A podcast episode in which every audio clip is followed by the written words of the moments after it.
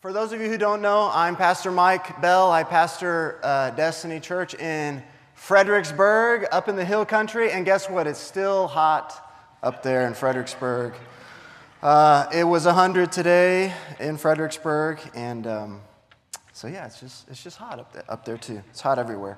Uh, I'm really excited to be here tonight. Uh, pray for Pastor Matt. He's traveling back uh, from Florida Poor, poor pastor. Uh, uh, but uh, he's traveling, so let's just be in prayer uh, through the rest of the evening as they're on the road. And uh, aren't you thankful that your pastor gets to take some time off and rest? And uh, yeah, yeah, it's great. So um, Pastor Matt is doing that as we speak, so let's be in prayer for him. I'm excited about bringing the word to you tonight. you can open your Bibles to Ephesians chapter 6. We are continuing the series that uh, we started, I can't remember exactly when it started, uh, but it's our spiritual warfare series. And uh, we are continuing the portion of that series tonight in the armor of God. And how many of you uh, appreciated Pastor Mark's message last week uh, on the, uh, the belt of truth? Yeah, wasn't that great? Keep clapping while I drink some water. yes, yes. And y'all are with it. Y'all respond to everything I say. That's good. Praise the Lord. Um, and so we are in Ephesians chapter 6. And in regards to spiritual warfare, as we were worshiping tonight, I, you could literally feel the presence of the Lord here. And you know, sometimes it's, it's more obvious than others. At least that's how it is for me. And now, the Bible tells us that where a group of people gather, God is there. So we know that God is always there. But sometimes, maybe it's just me, or maybe it's us, where our hearts are. But tonight, I can, I can really sense the Spirit of the Lord in this place. And, and so, as I begin to think about my message tonight, and spiritual warfare, it, it, was just reminding me that, yeah, we are here, we are flesh and blood. We can see, we can smell, we can hear, we can taste, we can touch, but there is something going on in the spiritual realm uh, that we don't see. And specifically, when it comes to warfare, there is good and there is evil. There, there is uh, a power of darkness on the earth today. And to deny that is to be naive. There is a power of darkness, but there is also a power of light.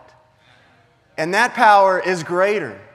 That power is victorious.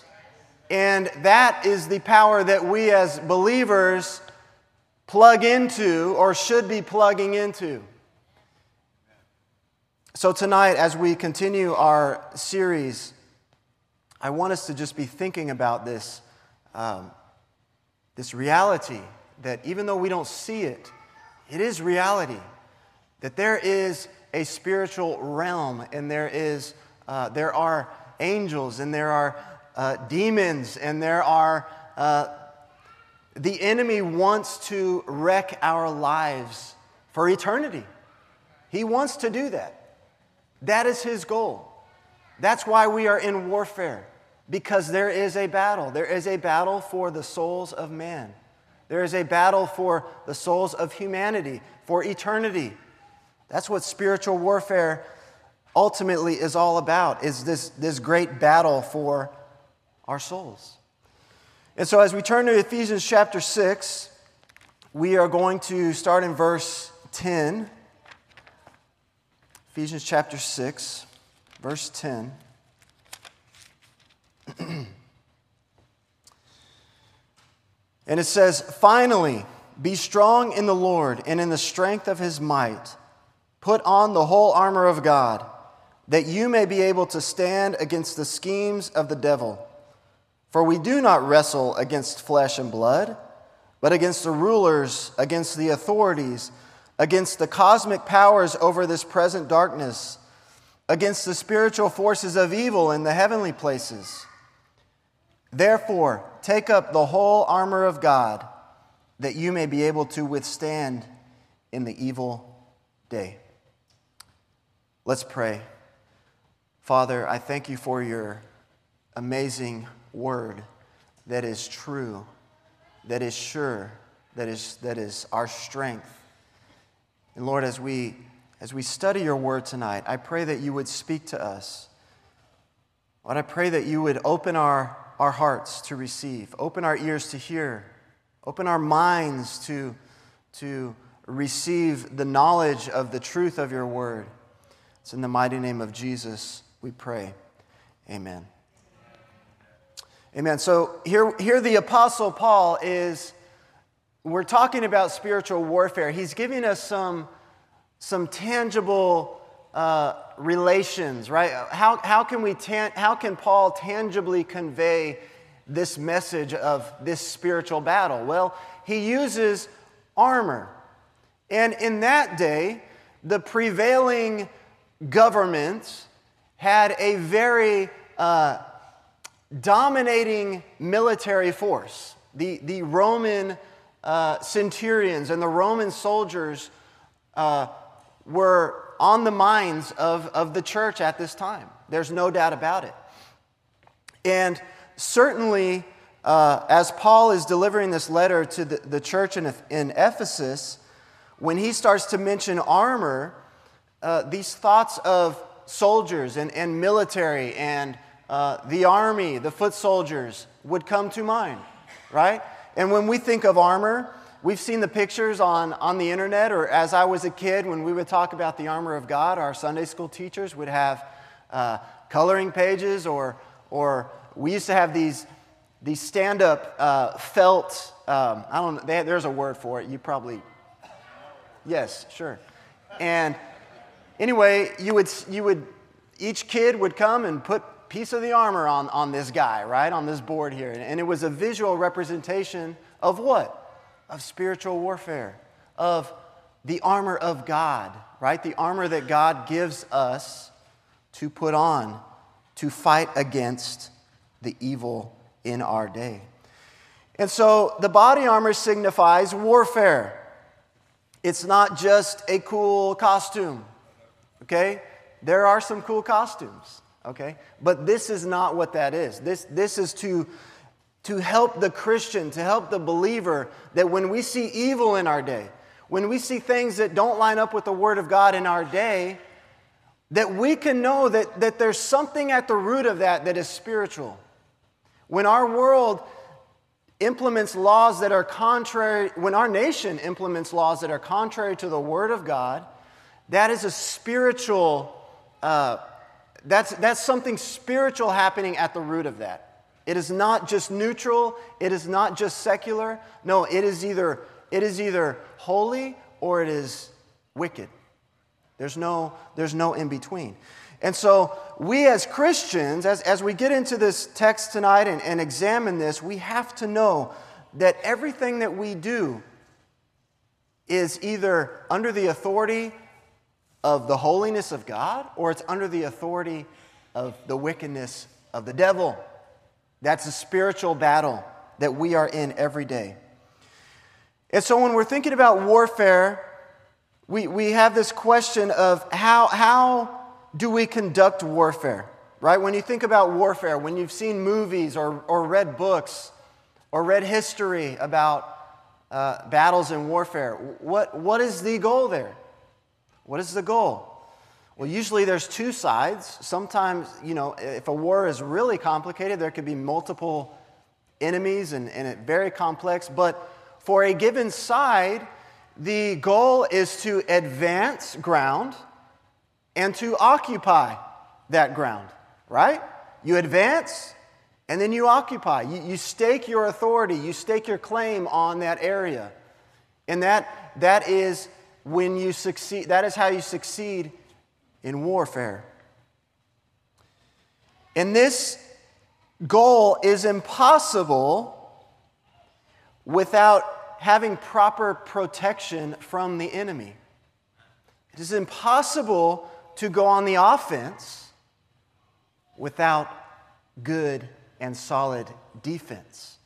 No matter how good your intentions are, no matter how right you think you, you are in taking ground, if you do not prepare, if you are not defended well, if you have not set up your defenses well, you will not advance. And in fact, you will die. You will lose. You will be defeated by, by the other side, by the enemy. And so you have to protect yourself against the enemy. We have an enemy today. We have an enemy. Can I get an amen? Not for the enemy, but for the fact that we have an enemy. We have an enemy. 1 Peter 5 8 says, Be sober minded, be watchful. Your adversary, the devil, prowls around like a roaring lion, seeking someone to devour. He prowls around. How, how many of you have ever seen a lion prowling? Obviously, not face to face, because you wouldn't be here to say you saw one. Okay, you, you'd, be, you'd be toast, you'd be gone.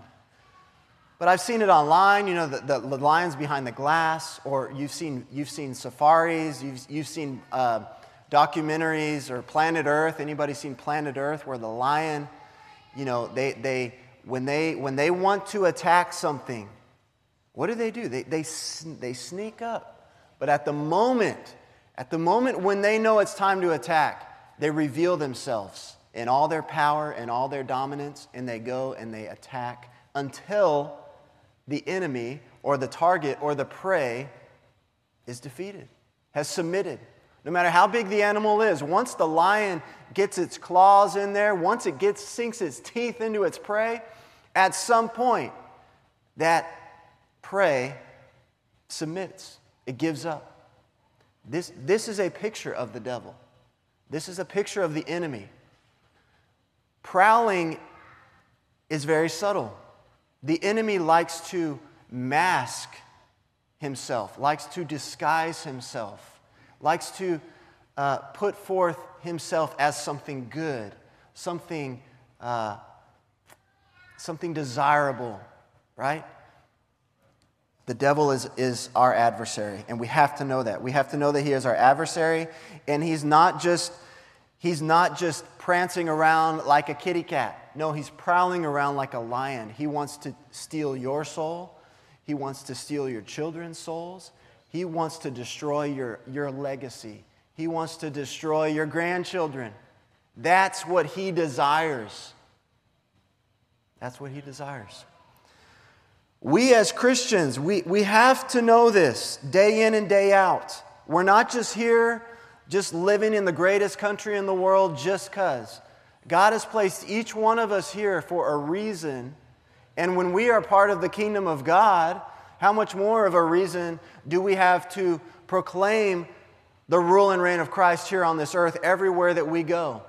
To, to light up our world, to, uh, to um, squelch the darkness everywhere that we go. That's, that's what we're called to do. Amen. So, we are to fight. We are to fight as well. Satan is our enemy, he's here to fight. We need to be ready to fight, right? We need to be ready.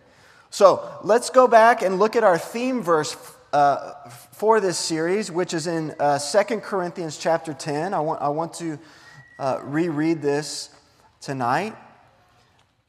2 Corinthians chapter 10, starting in verse 3.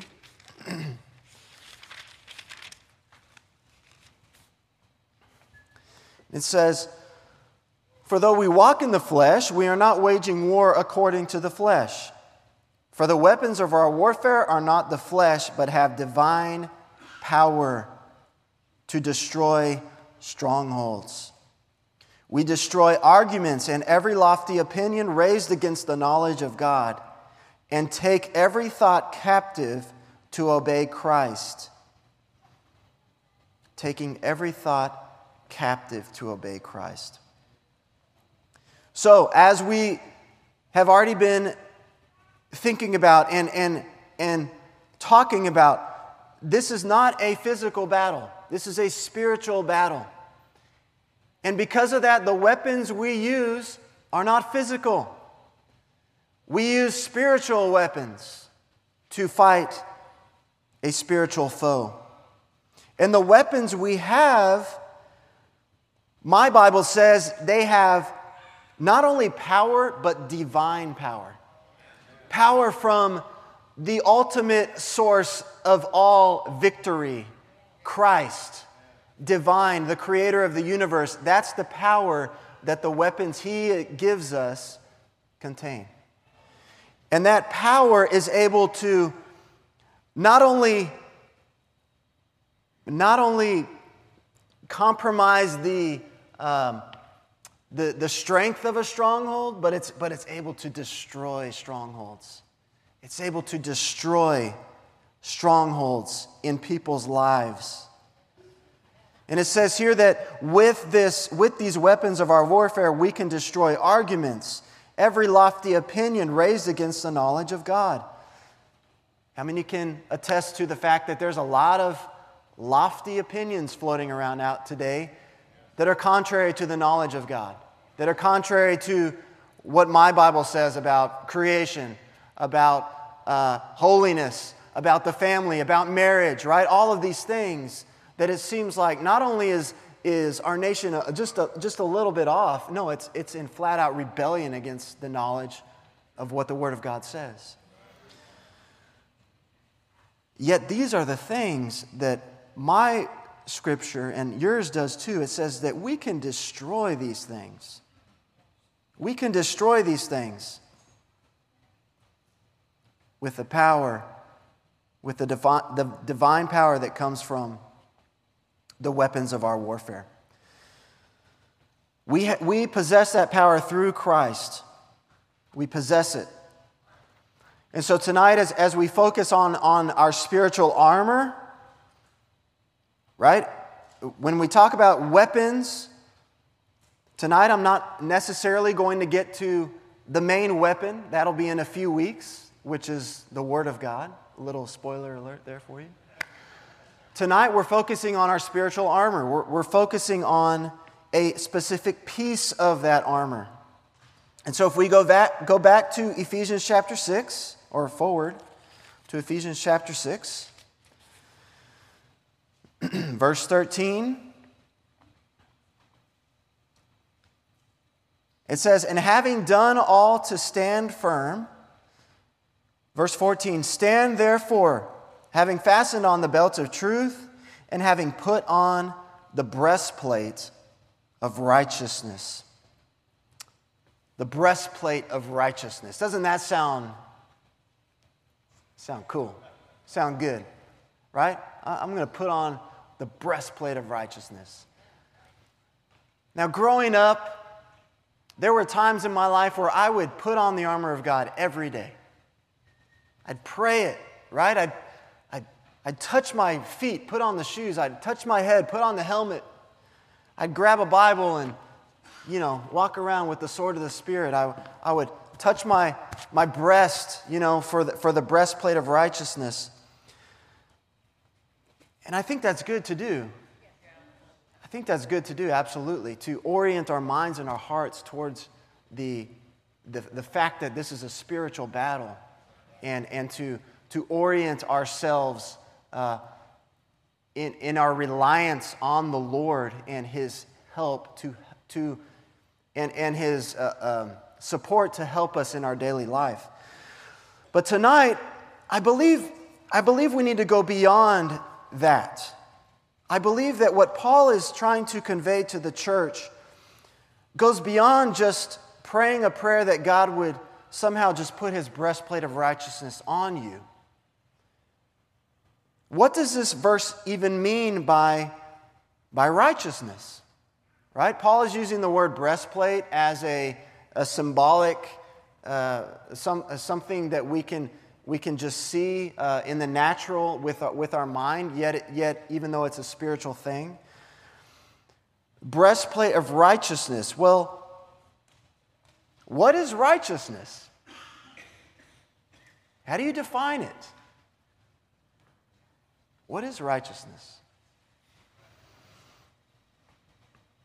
Romans 3, chapter 10 says None is righteous, no, not one.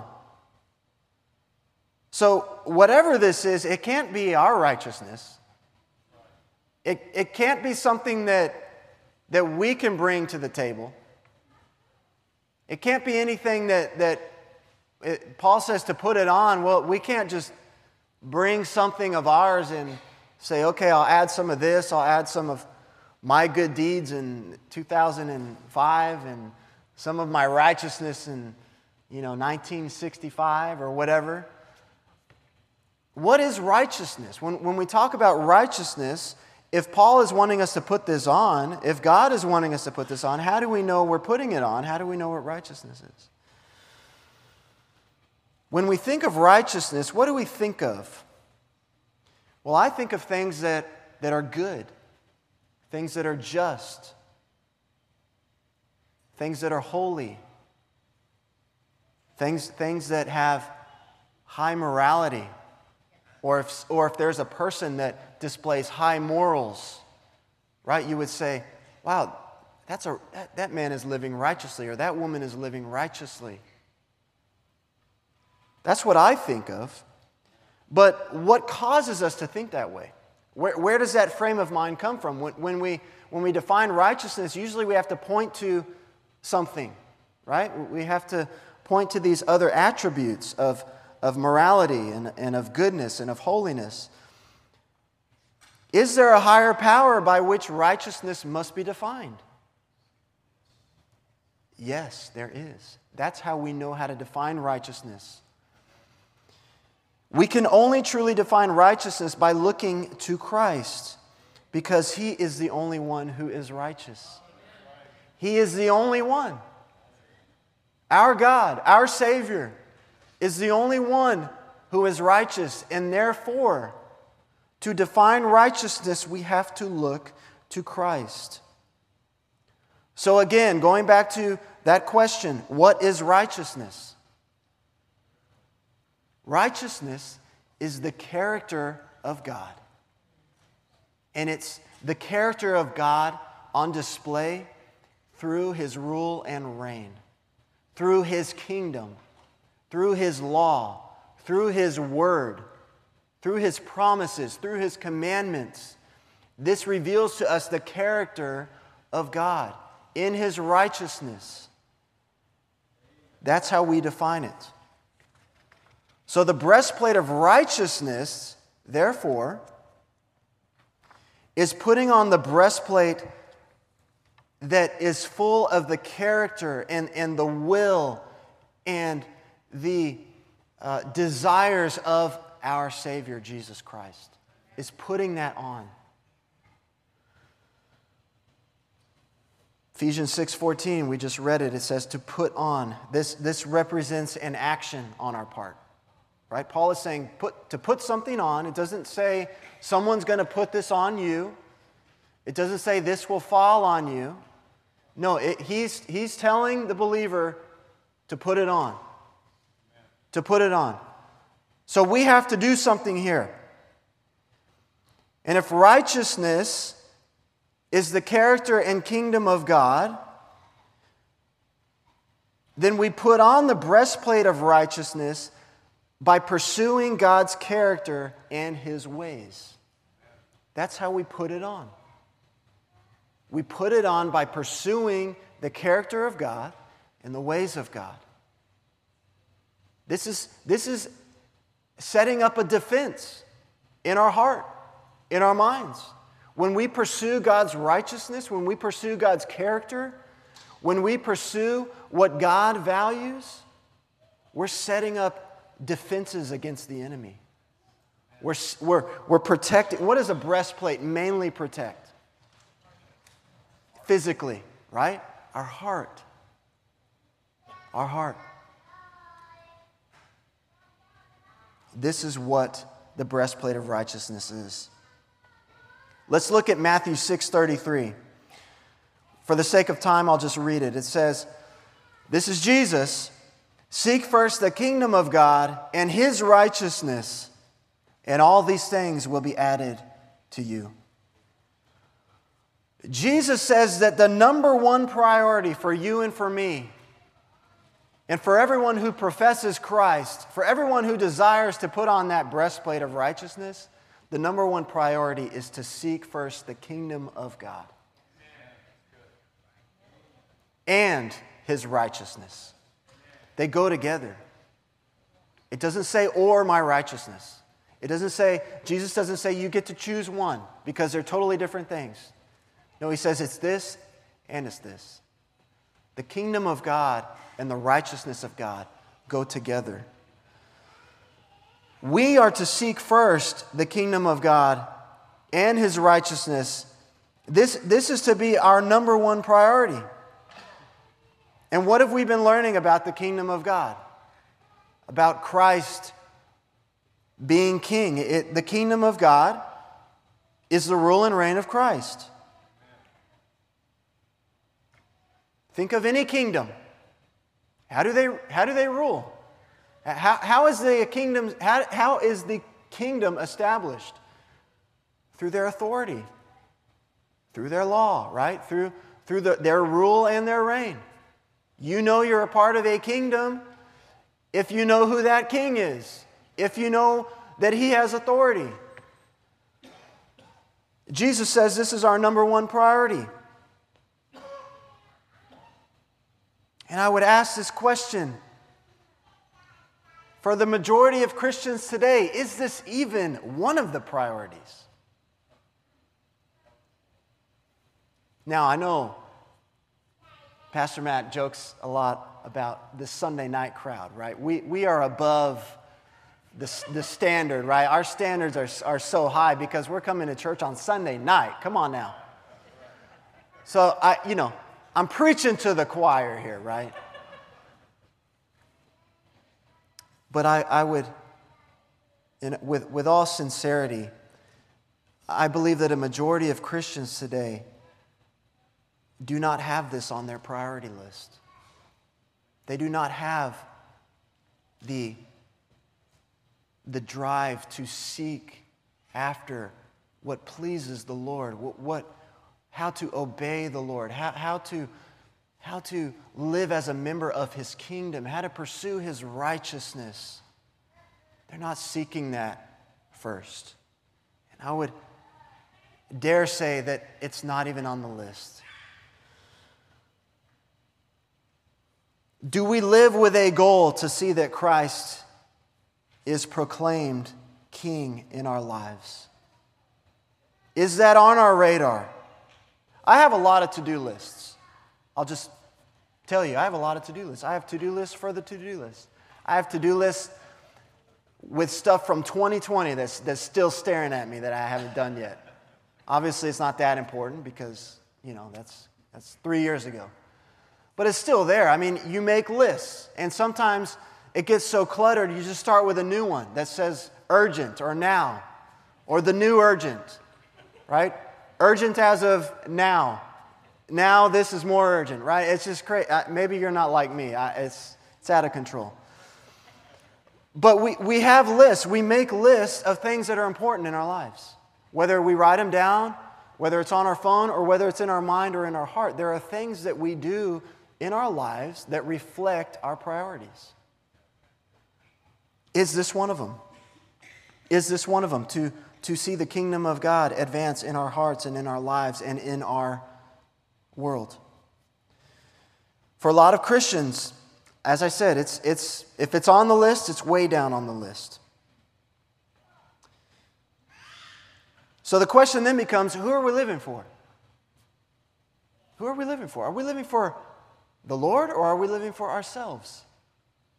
If we want to wear that, blessed, that breastplate of righteousness, we have to be living for the king. If, one, if we want to be in the army of God, we have to know what our king is saying. We have to know where he's sending us. We have to know how to engage in warfare for him against the enemy. And Jesus says that his ruling and his reigning should be number one in our lives, to seek his kingdom first. His will, His law. What brings glory to Him? that everything we do in our lives should be in submission to Christ as King.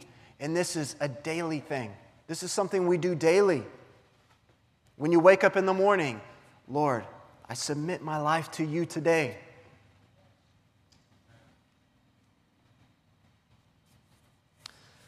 For the sake of time, we won't turn there, but in Psalm chapter 63, we get this. Um, we, we get a psalm of, of David, and it just it shows us the heart he has towards the Lord and towards the greatness of God. And this is when David is in the wilderness and he's, he's crying out to the Lord. He's proclaiming his goodness, he's proclaiming his mighty deeds. In this way, I want to be like David. I want to be a man that celebrates the goodness of God every day. That, that my kids know that, that, that their dad reveres the King of Kings and the Lord of Lords above all else, above all things, the ways of God, the, the plan of God, the commandments of God, the righteousness of God. We get another picture of this in 1 Chronicles chapter 16. So I would encourage you on your own time, read Psalm 63, 1 through 8, and then 1 Chronicles 16 is another song of David. But the, our main priority is, is to seek first the kingdom of God, that all of our life is under the lordship of Christ. That's what it means. Matthew 6, a few verses earlier, Jesus gives us the Lord's Prayer. How many of you know the Lord's Prayer by heart? Isn't it just a wonderful prayer? We, we pray it almost every day with, with our kids. And one of the, one of the cutest things, I, and I cherish this so much, is um, our, our little Hazel. She's four right now. And uh, it's, it's, it's, it's beautiful to, when all my kids say it, pray it. But when, when you have a four year old praying it, and she, and she miss, says, says a few words, one, one of the things, I'll just share it with you because it's so hilarious. She says, uh, Give us this day our daily breath. Our daily breath. And half the time, most of the time, we're saying this prayer. None of my kids have brushed their teeth yet. So it's, it's very funny because we're, we're actually thinking, you know what, Lord, let's, you know, you can keep that one, you know. But, but it's just little things like that. I mean, it just brings a smile to my face. But Jesus gives us a model of how to pray. He gives his followers a model of how to pray. In verse 9 of chapter 6, he says, Pray then like this Our Father in heaven, hallowed be your name. Your kingdom come, your will be done on earth as it is in heaven. Notice Jesus begins this prayer by honoring the, the holiness of God, by extolling the greatness and holiness of God. That, that the first thing, when, when we pray, our hearts should, we as believers, not just when we pray, but our hearts should have a desire to see the holiness of God proclaimed in all the world, proclaimed in all of San Antonio that the holiness of God would be on display. But, but the first petition that we are given is Your kingdom come, Your will be done on earth as it is in heaven. So again, here we see that Jesus, He says, not only are you to seek first the kingdom of God and His righteousness, the first thing you should pray is for His kingdom to come on earth as it is in heaven. And that happens when we pursue Him. The only way His kingdom can advance here on earth is if His soldiers, is if the occupants of the kingdom are advancing, are taking ground. That's the only way. So, how is the church doing with this today? How is the church doing? I, I have totally mismanaged my time on this. I'm just, I'm just telling you. Uh, so we'll see what happens here. Um, how is the church doing with this today? Well, sadly, I think the church has not done the best job. Okay, I'll just say that. I'll just say that. And why do I say that? Well, I see a lot of Christians today not living with this mentality the mentality of putting the Lord first, of, of seeking Him first, seeking what the King desires first, seeking the Lordship of Christ over our own lives first, the righteousness of God. I see churches that are not operating this way. I see many churches that are not operating this way. They're doing their own thing. And this is not our church. This church, it's not ours. It's not the pastors, it's not the elders. It's Christ's church. Jesus is building his church. The King of Kings is building his kingdom. And he wants us to be on board with that, not to deviate and do our own thing. When we do that, guess what? We're outside of the, the kingdom walls. We're taking ourselves outside of the kingdom, outside of the rule and reign of Christ. I don't want to be there. I don't want to be there as a church. I don't want to be there individually. And I see this in churches today. And some of the ways I see it is there's just a lack of unity among the church of God today. There's a lack of unity. There's a lack of unity on very basic doctrinal truths of the Word of God. If we can't unite on that, some of us are, are, are aligned with God's Word and some of us aren't. Some of us are aligned with the kingdom of God and some of us aren't. When churches are not aligned with core doctrinal truths, or when churches are not aligned with the inerrancy of Scripture, right? That, that this is the living, breathing Word of God, and it is our main authority, it is our top authority. When churches can't agree on that, there, there's, there's a problem there. When churches can't agree on what sin is, there's a problem. The church of, of Christ is to reflect the King. We are to reflect Christ. And if, if one church over here is saying that, I don't know, I don't know which sin to use. They're, they're, if, if one church over here is saying that abortion is, is a human right, and one church is saying abortion is murder, Someone's got it right and someone's got it wrong. They can't both be right. In fact, one of those truths comes from the Word of God and one comes from Satan. I think we all know which one is true, right? The Ten Commandments Thou shalt not kill. The law of God, the righteousness of God. This is how God shows His righteousness through His law. It's righteous to not kill people. And so when churches are not holding to the inerrancy of Scripture, churches cannot be aligned on what sin is. Churches cannot define sin. And what this shows me is that the church at large is not operating under this statement that Christ is king. Jesus tells us to pray for his kingdom to come. And I believe that when we pray this, it orients our hearts and our minds to focus on it, to have a desire for it. How many of you, when you pray to the Lord, you mean what you say?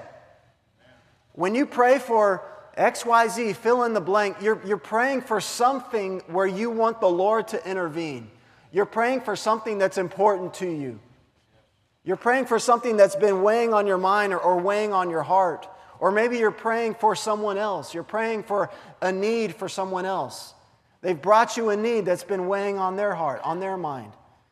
This is why I believe Jesus told us to pray for this because it orients our mind and our heart towards it. It, it places a focus on seeking the Lord first and His righteousness first. So, putting on the breastplate of righteousness means seeking the kingdom of God first. Seeking how to bring every part of your life into submission of the rule and reign of our King, of the kingdom of God. So, if Christ is King, how does Christ rule? He rules through His Word, He rules by what He says.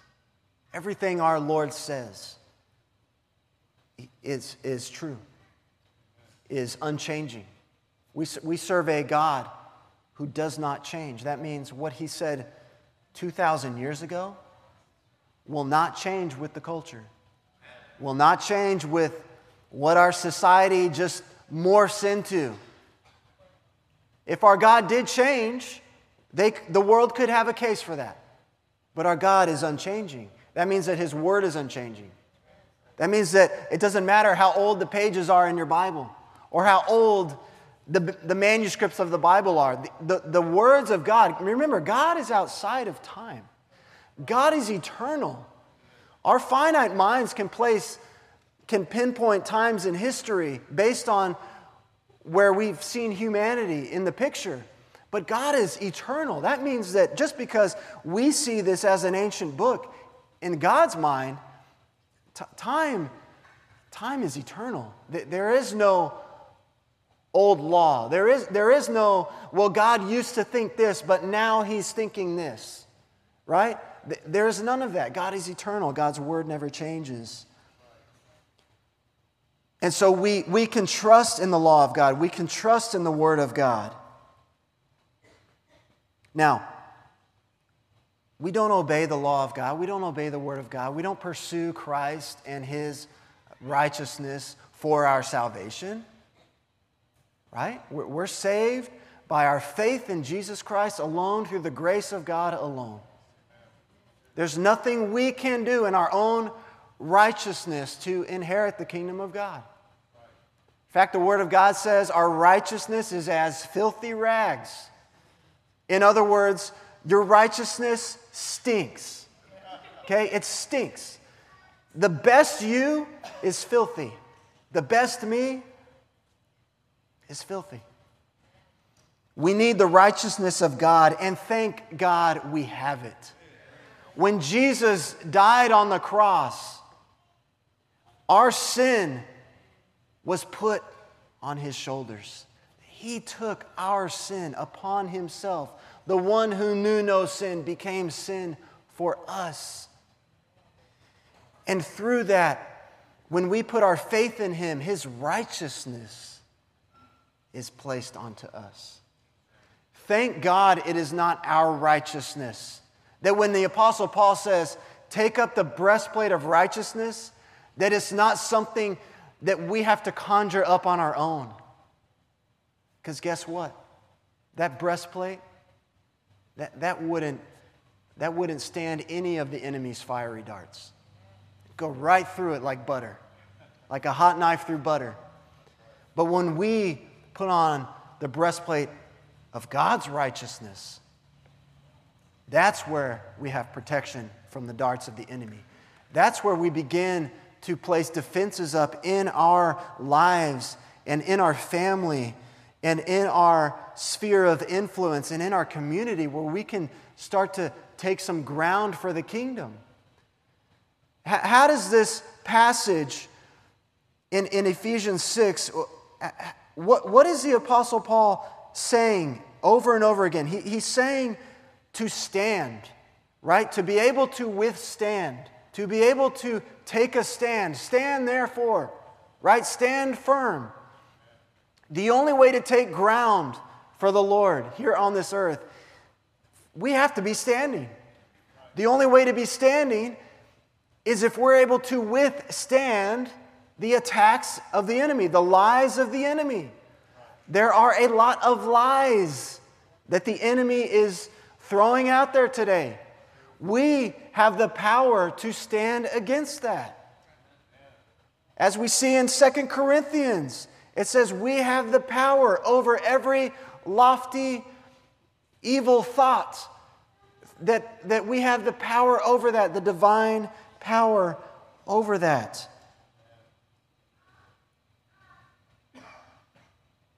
So we obey Christ as a way to put on his righteousness.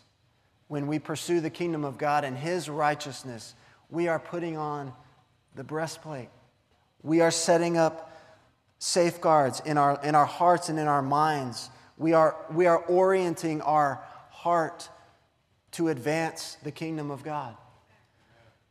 If you have children, when you pursue the righteousness of Christ, when you seek first the kingdom of God, you're, you're, you're in, in, a, in a way, you are protecting your family. You are setting up safeguards for your family. You are setting the spiritual climate for your household. If you're married today, husbands, you set the spiritual climate of your home. Don't wait for your wife to do it. I, am getting way off track here. This is another great sermon that we're not going to go into tonight. But we, we have the power, we have divine power.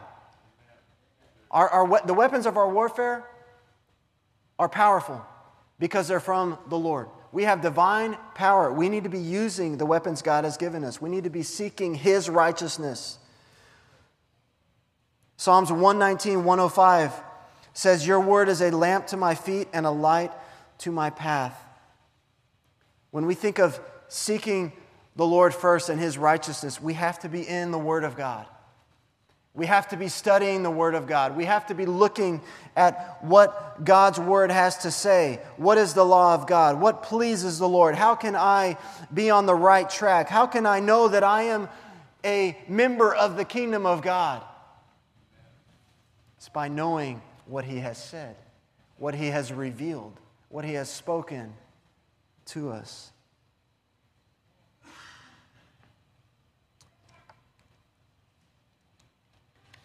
This last part is, is, good. I need to get into this really quick. Okay, just, just one final thought here. When we're talking about obeying the law of God, there's this word that floats around in our world today when we talk about advancing the kingdom of God, when we talk about the law of God, the rule and reign of Christ, obeying the commandments, right? In the Great Commission, it's not just go and make disciples, it's not just baptize, it's not just I'll be with you, it's teach them to obey, right? Teach them to obey. There's this word that floats around where people like to say, you're being legalistic. You're, you're just being a legalist. We're not saved by our works, we're saved by grace. And we're just called to love people. We're just called to show love and kindness. Any of you have ever heard something a little along those lines? Maybe, maybe a little more, with a little more um, anger behind, behind uh, whoever's saying it. But, but, but that idea, where does that come from? I don't see that in Scripture. Yes, we are called to love God, we are called to love our neighbor. But how does Jesus frame this? I want to look quickly, quickly, quickly, quickly to Matthew chapter uh, 5. Go to Matthew chapter 5 and then over to Matthew chapter 22. Just, just quickly, you don't have to turn there, I'm just going to read it. Uh, Matthew 5 17. Jesus says, Do not think that I have come to abolish the law or the prophets. I have not come to abolish them, but to fulfill them. For truly I say to you, until heaven and earth pass away, not an iota, not a dot will pass from the law until all is accomplished. So, Jesus, what we need to understand here is Jesus is saying that, yes, he fulfills the law. Amen. I see that in Christ. But he doesn't abolish the law. In fact, through Christ, we can obey his law. If it wasn't for Christ, we fall short. Right? Without the promise of a Messiah, of a Savior, there's no hope for humanity. What would happen at the end if Jesus never came to save the world? What would God do to all of us? He would judge us in our sin. In fact, He's going to do that at some point in history. He is King over the whole earth. And at some point in history, He is going to come to judge the world. And it's Christ's righteousness that saves us. But those who don't want to put their faith in Christ, the wrath of God waits at the door. What this means is that the law of God is important. The law of God, it, it, it, it, it helps us to see whether, whether we truly love Christ or not. Do we have a desire to obey Him? I use this analogy all the time with my kids. Son, you just disobeyed. If you loved your dad, you would obey your dad. Right, son? That's right. Do you love your dad? Yes. Okay, here's a spanking, right? anyway, a sign of love is obedience. A sign of the love for our Savior is obedience. And what Jesus is saying here is he did not come to abolish the law, he came to fulfill the law. Okay, what else did he say? One more thing, and this applies to that thought I was saying earlier about loving others. Matthew 22, uh, just really quick, Matthew 22. Matthew 22, verse 36. Teacher, which is the greatest commandment in the law? And he said to him, you shall love the Lord your God with all your heart and with all your soul and with all your mind. Amen. What's Jesus quoting here? He's quoting the law. He's quoting the Old Testament all way, way back when, when God said this. Just shows God never changes. Doesn't matter how long ago God said something, when God says it, it's true.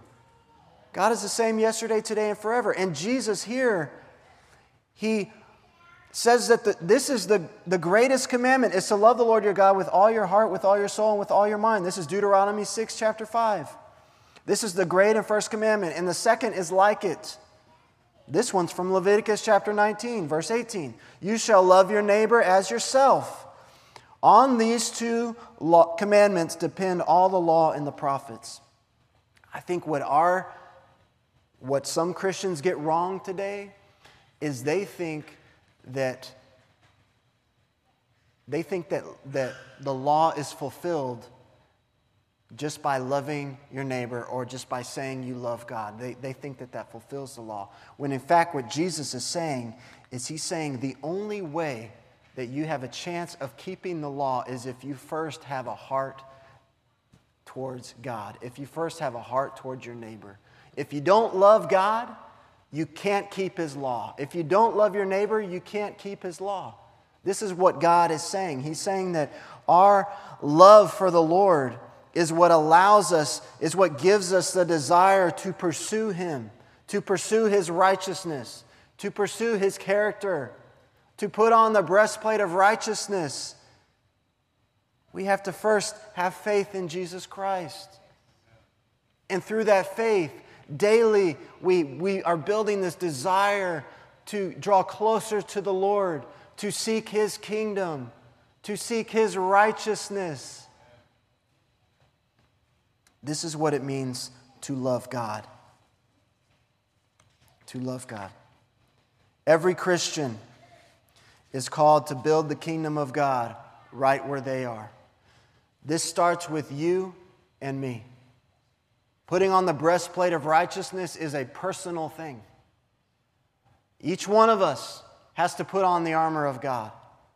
Each one of us, as the Apostle Paul is showing us, we, we each put this armor on. We each have some work to do. We have to put, put it on ourselves. It's not put on for us. And so, if we're going to put on the breastplate of righteousness, we have to seek the kingdom of God first. We have to be praying for the kingdom of God to rule and reign in our lives.